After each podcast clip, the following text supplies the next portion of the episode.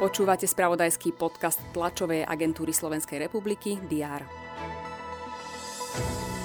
Emmanuel Macron je oficiálnym víťazom druhého rozhodujúceho kola prezidentských volieb vo Francúzsku.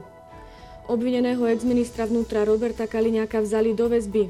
Obvineného advokáta Mareka P. prepustili. Rozhodnutia ešte nie sú právoplatné, prípady idú na najvyšší súd. Komárno obhájilo majstrovský titul v slovenskej volejbalovej extralige. V nedeľu uspelo aj vo štvrtom zápase finále play-off Nike Extraligy, keď doma zdolalo Prešov.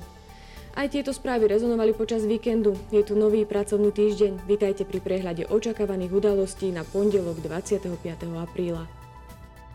Prezidentka Zuzana Čaputová úraduje z Košíc. Rokovať bude s predstaviteľmi samozprávy. Počas dňa spolu s ministrom dopravy Andriom Doležalom poklepe základný kameň obchvatu Košíc. Stretne sa tiež s matkami samoživiteľkami a bude diskutovať o sociálnej situácii v regióne.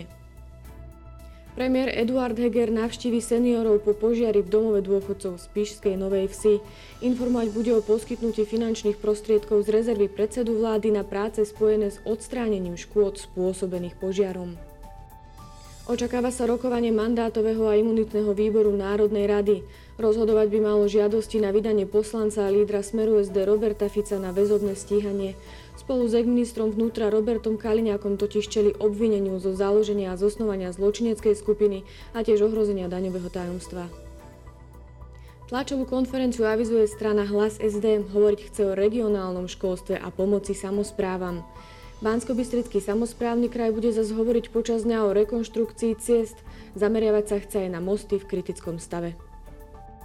Predsedovia parlamentných výborov pre európske záležitosti z krajín V4 budú na stretnutí v Košiciach hovoriť o situácii na Ukrajine. Venovať sa budú aj otázke energetickej bezpečnosti V4. Súd by mal vyniesť verdikt v ďalšom procese s mianmarskou opozičnou líderkou Aung San Suu Kyi, týkajúcom sa tentoraz obvinenia z korupcie. V Istambule sa zas očakáva súdne pojednávanie s ľudskoprávnym aktivistom Osmanom Kavalom, obvineným z pokusu zvrhnúť tureckú vládu v roku 2016.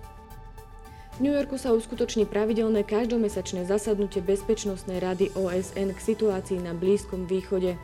Štokholmský medzinárodný inštitút pre mierový výskum zverejní správu o globálnych výdavkoch na zbrojenie. Svet si dnes okrem iného pripomína aj Svetový deň malárie. Počas dňa bude prevažne oblačno, teploty sa budú pohybovať od 12 do 17 stupňov Celzia. To bolo na dnes všetko. Aktuálne informácie vám počas dňa prinesieme v spravodajstve TASR a na portáli teraz.sk. Prajem pekný deň.